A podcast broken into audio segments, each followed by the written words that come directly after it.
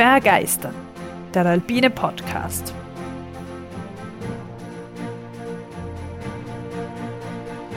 Wir tauchen ein in die Faszination der Berge und der Natur. Wir stellen euch die großen Abenteurer und Grenzgängerinnen vor. Wir bringen denkwürdige Momente und kulturgeschichtliche Hintergründe in euer Ohr. Wir wollen euch begeistern. Liebe Freunde der Berge, liebe Barbara, herzlich willkommen zu einer weiteren Folge von Bergeistern. Hallo und willkommen, Freundinnen der Berge. Stell dir vor, du kommst von einer langen, tollen Tour zurück ins Tal. Ja. Auf was hättest du jetzt Lust? Oh, was zu trinken. Ja. Ein Bett. Was zu essen. See zum Reinhüpfen. okay. Such dir eines aus davon. Äh, nein, nein, von was für eine, also von was für einer Tour komme ich zurück? Von einer Sommertour. Sommertour, ja, dann würde ich gerne in den See hupfen und was Kühles trinken. Okay, was Kühles trinken. Ja. Wo bekommst du sowas? Ähm, aus dem Bach. Ja, was, also da ist ja nur Wasser drinnen, aber du möchtest ja vielleicht ein anderes Getränk. Vielleicht habe ich zum Beispiel, weil ich clever war, vorher mitgedacht und ins Auto ein paar Flaschen rein dann, eben genau fürs Zurückkommen, weil ich denke ja mit, weißt Okay, eine, Oh. ein paar Flaschen wovon? So, du willst kein Wasser. Äh, Von einem Bier? Willst du darauf Ein raus? Bier, ein kühles Bier, Barbara. Ich glaube, viele haben das schon ganz am Anfang den ersten Gedanken gehabt. Es Also, ist ein kühles Bier. Gut, jetzt haben wir aber keinen kühlen Bach dort, um das zu kühlen. Das heißt, wohin gehst du? Du gehst vielleicht ins nächstgelegene Wirtshaus und bekommst dort ein kühles Bier. So, jetzt stell dir vor, du bist kein Bergsteiger, keine Bergsteigerin im 21. Jahrhundert, sondern im 19. Jahrhundert. Wo würdest du jetzt ein kühles Bier herbekommen? ja, trotzdem im Dorfwirtshaus. Aber es sind Kühlschränke überhaupt noch Ach nicht so, die verfügbar. Temperatur im Sommer er. Oder wenn dann nur sehr wenige verfügbar. Mhm. Ja, vielleicht haben die Wirtshausbetreiber, die am Fuße irgendeines Berges sind, eh so Eis und Schnee von oben geholt zum Kühlen. Ja, sehr gut, Barbara. Genau darauf wollen wir hinaus. Was? Wirklich? Aha. Es ist ja nicht nur vor Ort ein Problem, sondern das war ja auch im großen Stil ein Problem. Stell dir jetzt vor, du bist eine Bierbrauerin im 19. Jahrhundert und das Kann nicht ich nur für den reinfühlen. Eigenbedarf oder für die nächste Dorffeier. Nein, Mhm. Barbara, du brauchst Bier im großen Stil. Welche Region bringst du damit in Verbindung, also mit Bierbrauen? äh, die Steiermark? Okay, du hast noch einen Versuch? Äh, Bayern vielleicht? Ja, Bayern. Gut. Okay. Es gibt schon viele Brauereien bei uns. Fragen wir doch mal unsere Zuhörerinnen und Zuhörer, welche Region bringt ihr mit Bierbrauen in Verbindung? Ich bin gespannt auf die Antworten. Gut, du bist also Bierbrauerin, Bierbrauer in Bayern und braust sehr viel Bier. Kann mich noch mehr reinfühlen. Perfekt. Okay, gut. Doch der Sommer naht jetzt, die Temperaturen steigen und dein gebrautes Bier droht zu verderben. Du musst es kühlen, hast aber keine künstliche Kühlung, wie eben so einen großen Kühlschrank oder einen großen Kühlraum. Und du hast es schon gesagt, was macht man? Ja, man geht in die nahegelegenen Berge und du holst dir im Frühling Eis, transportierst es beschwerlich zu deiner Brauerei, schaffst es in den Keller und kannst so deine tausende Fässer Bier bis in den Herbst hinein kühlen. So ein Glück, also ich bin sogar Großproduzentin, ein Wahnsinn. Ich könnte das zum Beispiel am Watzmann machen, weil da gibt es ja ganzjährige Schneefälle, wie wir gelernt haben in Episode 24. Voll gut, voll gut. Das tiefste dauerhafte Schneefeld. Das ist, also ich bin ja vielleicht eine faule Bierbrauerin. Oder beziehungsweise bin ich mit meinem Bierbrauen so beschäftigt, dass ich nicht so gerne da Bergsteigen gehen kann. Dann ist praktisch, wenn es das niedrigste Schneefeld ist, meine ich.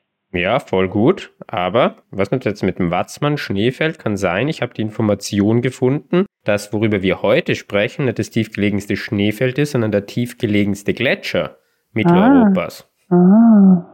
Und genau dort ist das Eis geholt worden. Mhm. Ja, so viel Gletscher gibt's wohl nicht in Bayern, oder? Wir waren schon einmal ein bisschen in dem Gebiet, Ja, aber doch nicht so wirklich, aber vielleicht kommst du noch drauf.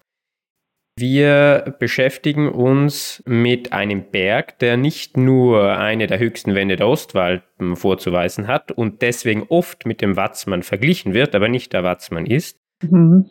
Sondern eben auch Mitteleuropas tiefstgelegenen Gletscher beheimatet.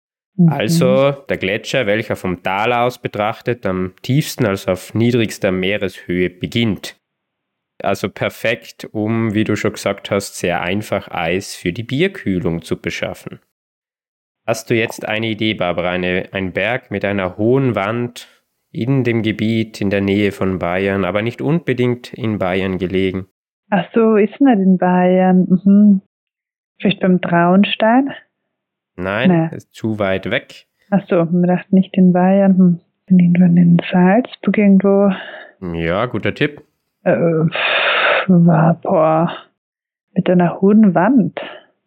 Na, Wir lösen es auf in den. Leoganger Steinbergen. Fällt dir da Ah. ein Berg ein?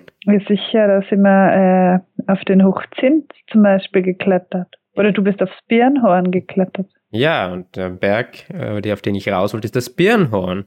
Ah, Birnhorn in den Leoganger wirklich Steinbergen. dort ist ein Gletscher oben. Oder nimmer? Herunten eben, weil er so tief ist. Wirklich? Ja, okay, aber da gibt's einen auf dem Berg oder unten. Spannend. Den habe ich nicht gesehen. Ja, auf der Südseite, äh, sehr verwunderlich, aber dort sammelt sich der Schnee aus den Wänden, Aha. der wohl nach unten rutscht und dort liegt. Okay, und das ist dann wirklich ein Gletscher, ne? Das Habe ich so gefunden, ja. Also das ist wohl ganzjährig, ja. Und ja, ich weiß nicht, wie fließend da der Übergang zwischen einem Schneefeld und einem Gletscher ist. Das bin ich nicht bewandert damit. Ganzjähriges Eis ist nicht ganzjähriger Schnee, oder? Das stimmt, aber für das Bierkühlen brauchst du ja Eis. naja, kann so ein Schnee legen, aber ja. Ja, ist, glaube ich, der Abtransport ein wenig schwierig mit Schnee. Gut, also kurz zur Geografie, wer jetzt nicht weiß, wo die Leoganger Steinberge sind, das ist natürlich kein Problem, wir erklären es, denn äh, Karte wir, aufmachen. Ja, auch äh, im Kopf zumindest. Denn auch mir war das Gebirge jetzt, bevor ich wirklich dort war, für mich jetzt nicht wirklich ein Begriff. Die Leoganger Steinberge sind eine Gebirgsgruppe der nördlichen Kalkalpen in den Ostalpen im, wie schon angesprochen, Bundesland Salzburg. Mhm. Sie befinden sich zwischen dem Loferer Tal, Saalfelden und Leogang. Nordwestlich. Gibt ja auch die Loferer Steinberge. Genau, die nordwestlich Leoganger. liegen die Loferer Steinberge, südlich die Kitzbühler Alpen und östlich liegt das vielleicht bekanntere Steinerne Meer. Mhm. Typisch für die Steinberge sind Plateaustöcke mit steilen Randabstürzen und stark gewellten Hochkahn, deswegen haben wir auch so hohe Wände dort. Ah. Das Gebirge ist auch Heimat zahlreicher Höhlen und die bekannteste davon ist der Lamprechtsofen. Der Lamprechtsofen, ja, diese Höhle ist bis heute nicht gänzlich erforscht. Der bekannte Teil weist eine Länge, Achtung jetzt, von 60 Kilometern Was? und eine Tiefe von 1727 Metern auf. Oh, Wahnsinn. Jetzt mit. Tiefe muss man aufpassen. Es ist jetzt nicht die Entfernung vom Eingang bis zum weit entfernten Punkt dort. Also das ist ja die Länge von den verschiedenen Tunneln schon mit 60 Kilometern angeben, sondern die Tiefe bezieht sich auf den Höhenunterschied der Höhle. Also Mhm. vom höchsten Punkt der Höhle zum tiefsten Punkt der Höhle. Arg. Ich meine, ich stehe ja mehr auf Panorama und so, aber wenn man jetzt von Höhlen forschen und Höhlen äh, erkunden begeistert ist, klingt das ja Mhm. nach einem perfekten Spielplatz. Diese Höhle Mhm. weist eine Tiefe eben von 1727 Metern auf und Aha. liegt damit weltweit unter den Top 10 der tiefsten Oh, wow. Höhlen überhaupt, also die erforscht sind. Und die tiefste Höhle hat aktuell bekannt 2200 Meter Höhenunterschied und liegt im Westkaukasus in Georgien. Ah, Vielleicht okay. warst du da schon in der Gegend, ich weiß es nicht. Im Georgien, im Kaukasus schon, in der Höhle nicht. Aber wie gesagt, ich bin lieber draußen und schaue lieber in die Natur. Okay, kein Maulwurf. Na, das ist eine Sonnenanbieterin. Der Durchstieg der Höhle Lamprechtsofen dauert mehrere Tage und ist trotz eingebauter Seile schwierig und gefährlich und Mhm. zählt generell zu den schwierigsten Höhlen überhaupt. Okay. Forschungen nach neuen Armen, Eingängen und Ausgängen laufen weiterhin. Die finden typischerweise im Winter statt, da dort ein niedrigerer Wasserstand ist und deswegen ein besseres Fortkommen ermöglicht wird, beziehungsweise überhaupt ein Fortkommen ermöglicht wird, weil die Gänge nicht komplett unter Wasser sind. Mhm. Erst im Februar 2022 seien polnische Höhlenforscher in der Höhle eingeschlossen worden. Eine starke Schneeschmelze ließ den Wasserpegel sehr schnell ansteigen, sodass die Forscher nicht mehr rechtzeitig den Ausgang erreichen War konnten. echt das gruselig. Finde ich voll schier. Also. Aber sie hatten Glück, denn der Wasserpegel fiel glücklicherweise schnell wieder, sodass die Forscher die Höhle nach einem Tag bereits wieder verlassen konnten. Wer dem Lamprechts Ofen einen weniger abenteuerlichen, aber bestimmt nicht minder lohnenswerten Besuch abstatten möchte, der kann das in den warmen Monaten Mai bis Oktober machen Aha. und äh, 700 Meter in die Höhle eindringen und dort auf erschlossenen Pfaden, also das ist dort äh, ungefährlich. Mhm. Wenden wir uns dem Gebirge zu. Ja. Höchste Erhebung, wie vorher erwähnt, der Leoganger Steinberge ist das Birnhorn und das wird unser heutiger Dreh- und Angelpunkt sein. Aha. Das Birnhorn ist 2634 Meter hoch, hoch über dem Meer natürlich und wie wir seit Folge 25 wissen, über der Adria. Ja. Das Birnhorn ist wahrlich ein Berg mit interessanten und alpinistisch attraktiven Eigenschaften. Denn, wie eingangs erwähnt, fällt Richtung Süden eine der höchsten Wände der Ostalpen ab, Mhm. die 1400 Meter hohe Südwand des Birnhorns. Sehr eindrücklich, ja. Und drunter stehen die Birnbäume, oder? Nein, das kann ich nicht bestätigen. Oh. Auch oben stehen keine Birnbäume. Diese imposante Wand wurde erstmals im Jahre 1900 durchstiegen und diese Führe der Erstbegeher ist heute mit 3 plus bewertet. In Mhm. der Folgezeit sind dann viele andere Kletterführen in dieser beeindruckenden Wand eröffnet worden. Unter anderem der sogenannte Binsker-Wurm, eine 2012 eröffnete Tour, welche zu den längsten Klettereien in den Alpen überhaupt zählt. In der topografischen Übersicht der Kletterroute sind es immerhin 45 Seillängen, welche auf mehr als zwei Kilometer Kletterstrecke 1400 Meter Wandhöhe überwinden. Etwas später in der Folge, falls ihr motiviert seid, nehme ich euch mit in den Wurm, eine wahrlich tolle und einzigartige Klettertour. Ja. Aber vorher sprechen wir noch ein bisschen über das Birnhorn. Wie auch schon erwähnt, liegt der tiefstgelegenste Gletscher Mitteleuropas am Birnhorn. Am Birnhorn ist eventuell die falsche Formulierung, denn entgegen der Annahme, dass sich normalerweise der Gletscher auf der Nordseite befinden würde, liegt er am Fuß der mächtigen Südwand, wie eingangs schon erwähnt haben, denn er wird im Winter von sehr viel Lawinenschnee gespeist, der über die Wand hinab stürzt Mhm. und dann äh, am Wandfuß liegen bleibt und dann selbst im Sommer auf dieser tiefen Lage überdauert. Zumindest bis heute. Genau dort, an diesem südseitigen Gletscher des Birnhorns, wurde im 19. Jahrhundert Eis abgebaut und nach München gebracht, um im Sommer in den Kellern der großen Brauereien Bier zu kühlen. Das ist ja lustig. Ein Aufwand, den man da betrieben hat, ha, wegen dem Bier. Schon arg. Ja, ich erzähle gleich noch, wie der Abtransport funktioniert, aber vorher noch ein kleiner Auszug. Alois Schweiger, ein Leoganger Lokalhistoriker, der schreibt darüber, wenn Eis in großen Blöcken ohne Sonnenlicht und ohne Zustrom von warmer Luft gestapelt wird, dann dauert es relativ lang, bis es zerfließt und verschwindet. Und die Lufttemperatur bleibt bis zum letzten Block immer knapp über dem Gefrierpunkt als ideal für die Bierkühlung. Das habe ich mir auch irgendwie eben gefragt, wie es dann möglich ist, dass wirklich dann Eis im Keller nicht sofort zu Wasser wird, aber das funktioniert anscheinend relativ gut. Okay, können wir mal probieren. Abbau und Abtransport des Eises, wie funktioniert das wohl? Du sagst ja, sehr großer Aufwand. Insgesamt waren mehr als 140 Arbeiter beschäftigt. Die haben zunächst lange Schlitze in das Eis geschlagen und haben dann das Eis mit Dynamit gesprengt. Was? Wirklich? Ja, also wie ein Bergwerk. Ein Eisbergwerk.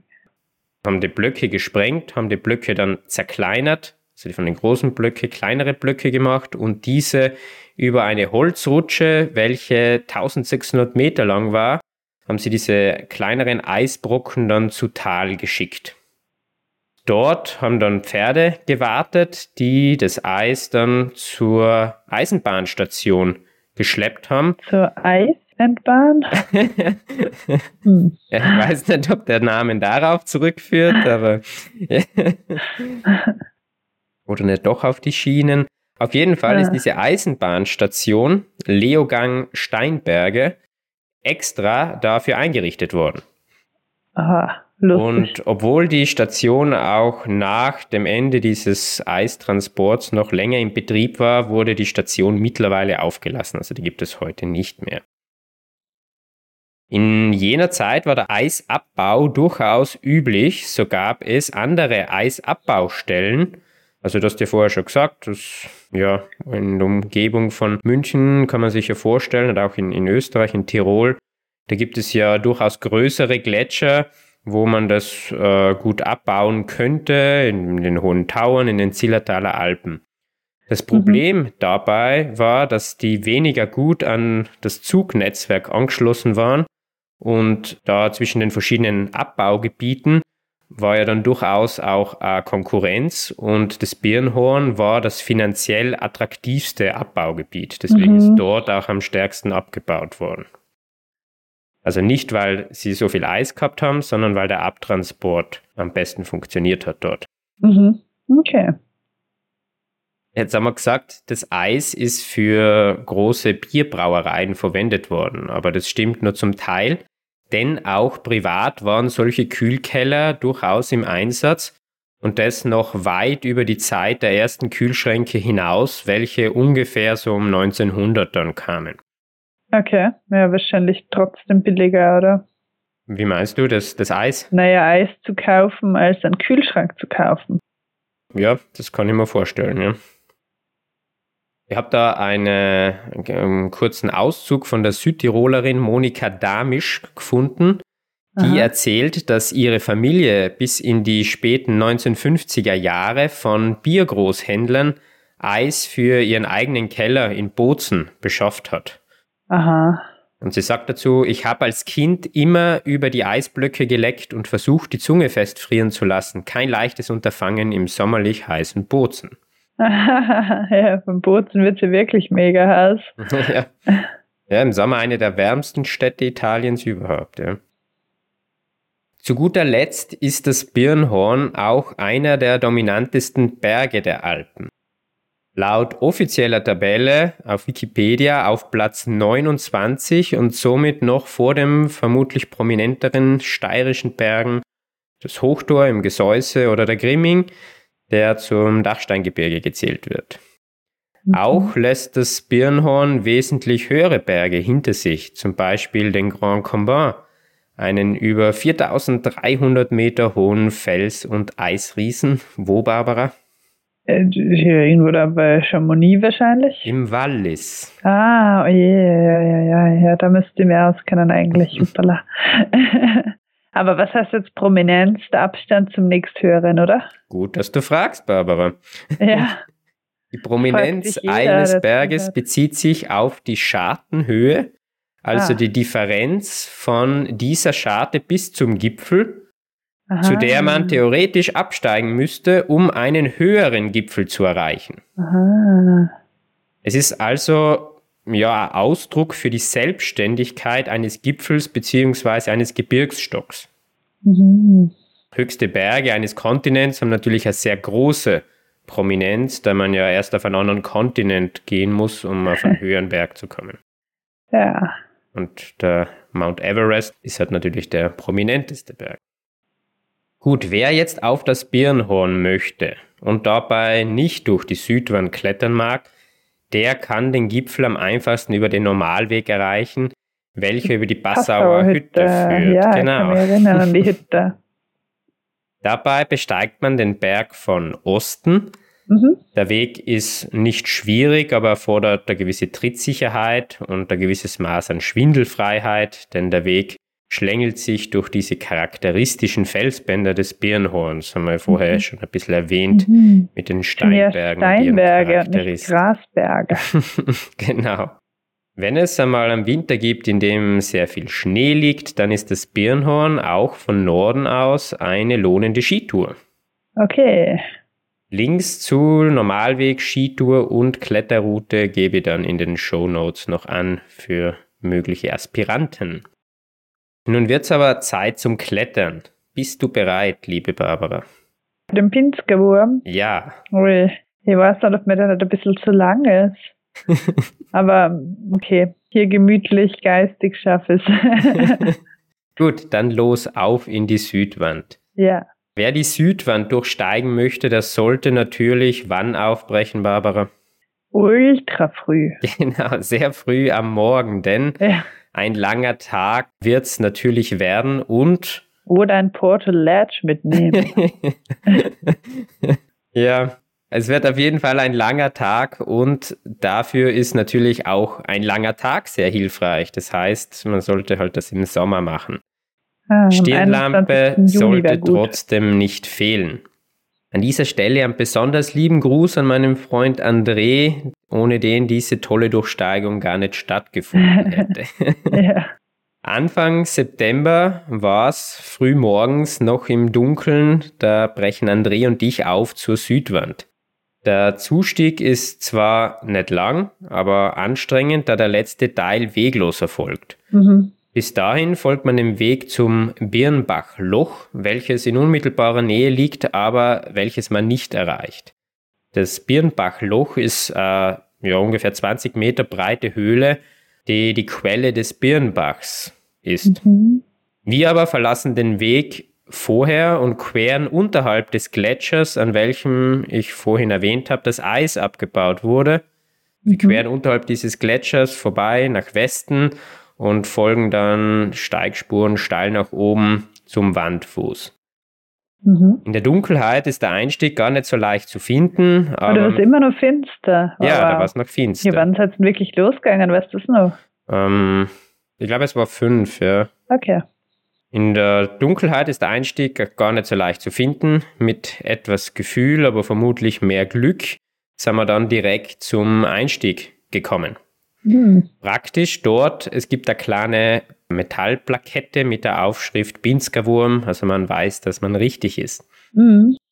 Als es gerade und gerade hell genug zum Klettern ist, ich glaube, es war eben so 6 Uhr am Morgen, haben wir dann wirklich losgelegt und sind losgeklettert.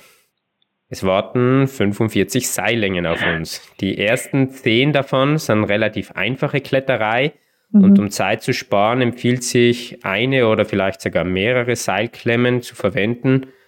Damit können beide Kletterer am laufenden Seil klettern und beim Nachstiegssturz, also ein Sturz des nachsteigenden Kletterers, blockiert die Seilklemme, bremst den Sturz und verhindert damit, dass der Vorsteiger mitgerissen wird. Umgekehrt ist der Vorsteiger natürlich durch das Gewicht des Nachsteigers ja auch gesichert. Mit dem System kann man dann relativ schnell voran. Auf die zehn Seillängen haben wir nur einmal einen klassischen Stand gebaut, da der Vorsteiger dann kein Material mehr gehabt hat. Und da bietet sich dir natürlich an, wenn der Nachsteiger den Vorstieg übernimmt und dort schon das ganze Material hat. Das heißt, es braucht dann auch nicht umgehängt werden. Also alles zeitsparend muss man da angehen. Muss sehr effizient ablaufen. Mhm. Also zu viel Zeit an den Ständen sollte man nicht verlieren. Würde ja aus. Der kommt noch, der kommt noch, Barbara. Und noch nicht jetzt. Wir haben erst grob angefangen. Ah ja. Dann ja noch im ersten Fünftel der Tour. Ah, ich habe schon Hunger nach äh, zehn Seillängen. Auch wenn jetzt die Einstiegslängen klettertechnisch nicht die großen Highlights bieten, so ist das Ambiente sehr beeindruckend. Denn wir klettern hoch über dem Hochbrettelgraben, der mhm. ist der Graben, der den Schnee sammelt von den darüberliegenden Wänden und am Fuß eben diesen Gletscher speist, bei dem dann das Eis abgebaut wurde. Früher im Jahr, also wer das so im Juni angeht, da ist der Graben auch viel mehr mit Schnee gefüllt und es kann da passieren, dass man nur wenige Meter hoch über dem Schnee im Graben klettert. Also bei uns waren das schon 30, 40 Meter wahrscheinlich, die wir da über dem Schnee waren. Nach den zehn Seillängen folgen drei Seillängen im sechsten Schwierigkeitsgrad, welche wir dann ganz klassisch gesichert haben, also von Stand zu Stand ehe dann bis auf ein paar kurze Ausnahmen wieder ein bisschen leichteres Gelände im fünften Grad folgt und damit kommen wir mit insgesamt 22 Seillängen auf einen großen Graspolster. Und wofür bieten sich große Graspolster denn an, Barbara? Na, jetzt wohl zum Pause machen, genau. oder? Genau. Finally. Zeit für die erste Pause. Wir haben ja schon fast die Hälfte geschafft. Mhm. Aber da haben wir uns wohl selbst ein bisschen angelogen. Denn auch wenn es beinahe die Hälfte nach Seilängen ist, so steigt die Schwierigkeit nach oben hin kontinuierlich an.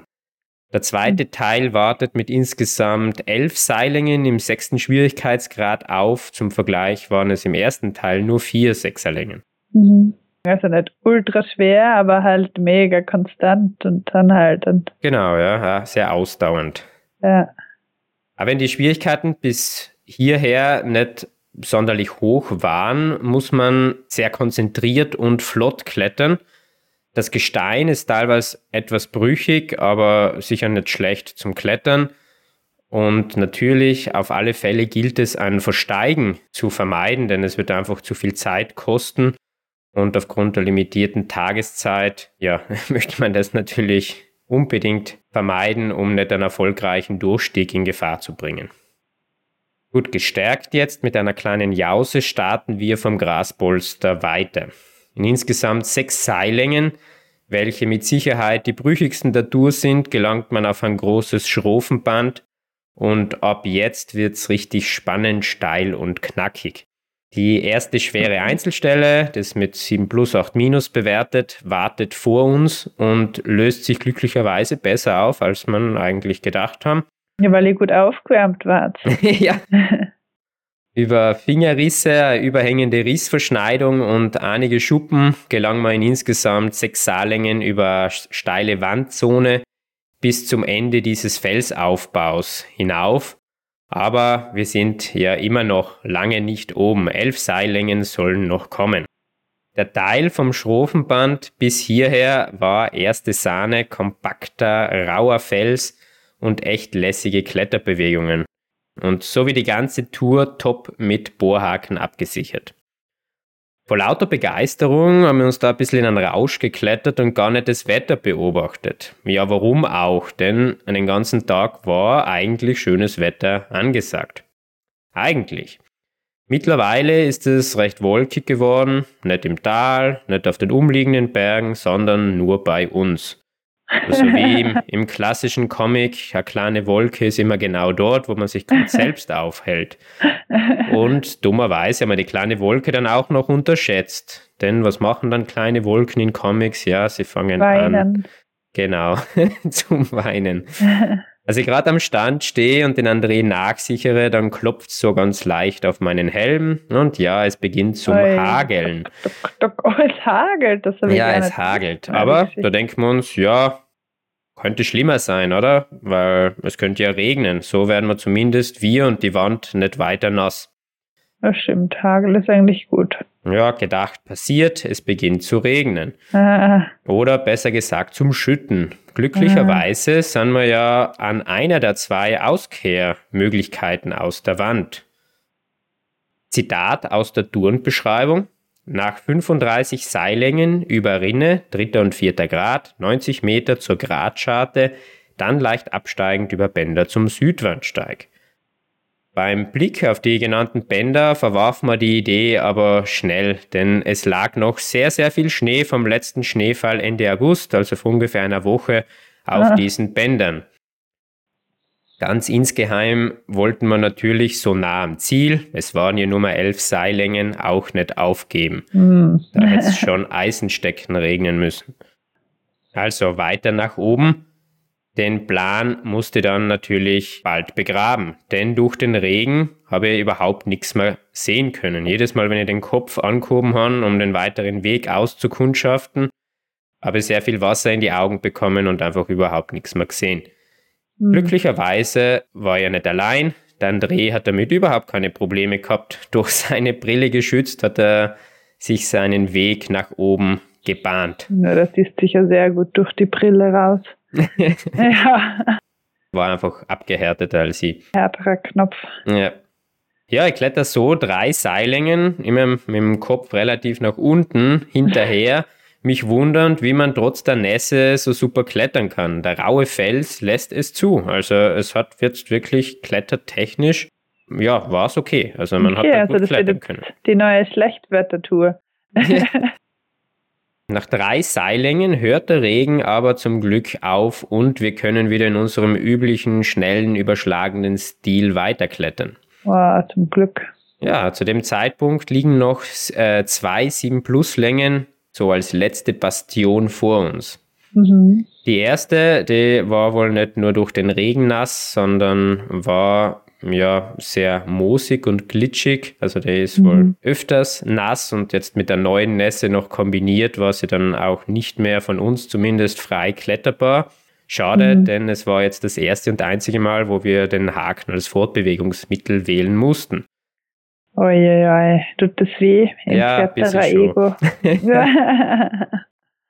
Ja, die letzte 7 Plus Länge war dann ja durch so einen kurzen, kraftigen Bauch schnell überwunden, sodass wir dann ein bisschen nach 17 Uhr und etwas mehr als 11 Stunden in der Wand den Gipfelgrad erreicht haben.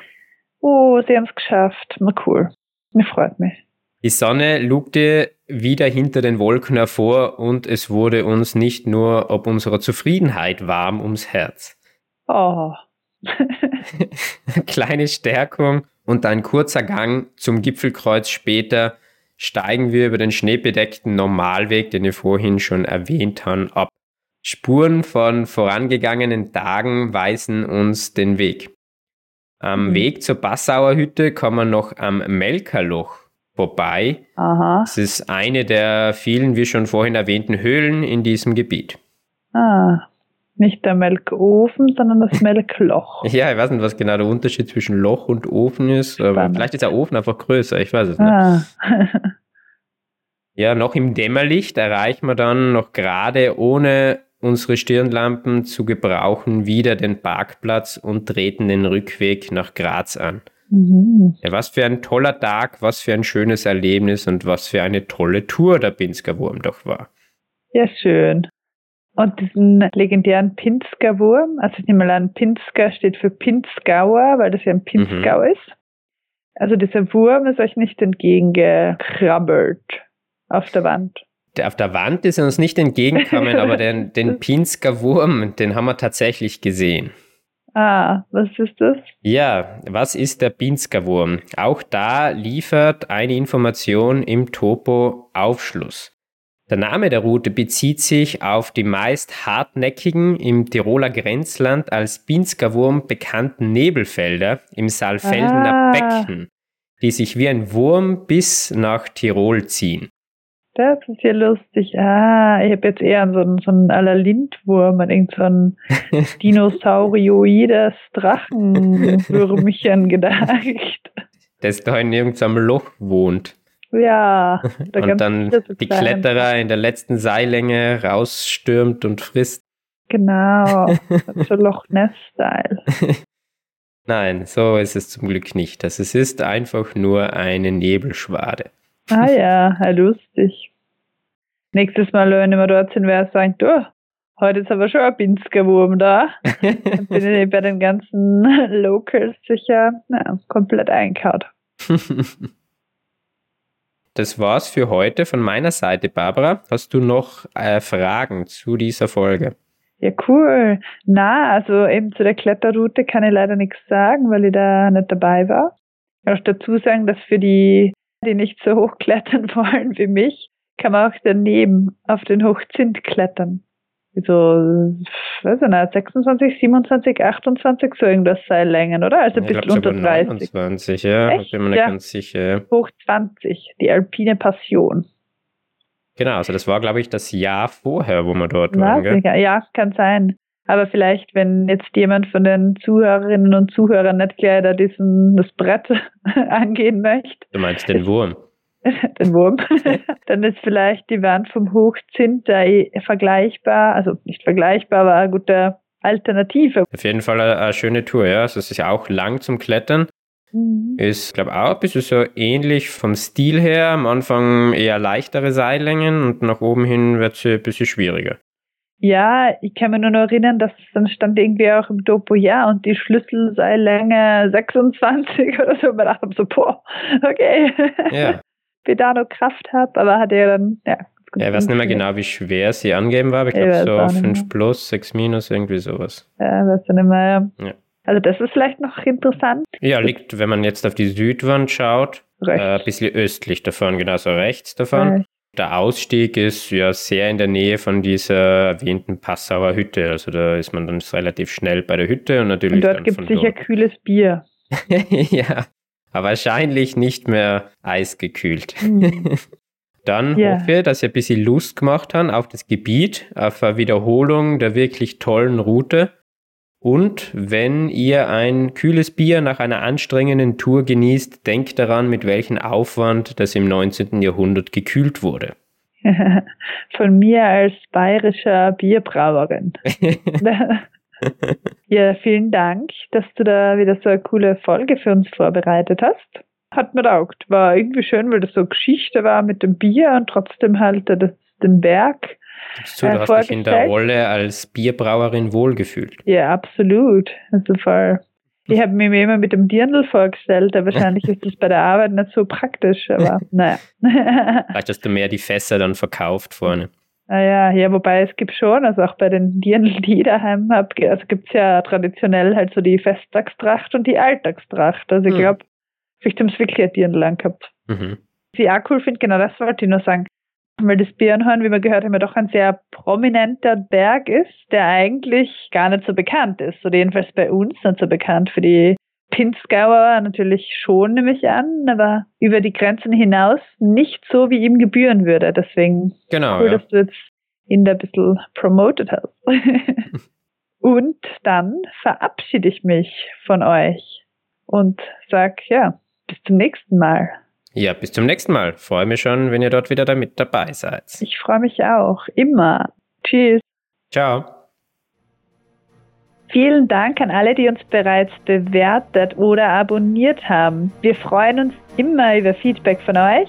Entweder auf kontakt.begeistern.com oder auch als Nachricht auf Facebook oder Instagram oder als öffentlicher Kommentar unter der entsprechenden YouTube-Folge. Auch freuen wir uns natürlich, wenn ihr uns abonniert oder Sterne gebt auf den diversen Podcast-Plattformen, wo das möglich ist. Auf unserer Website dergeistern.com. Da erfahrt ihr noch mehr über uns und die Folgen. Vielen, vielen Dank.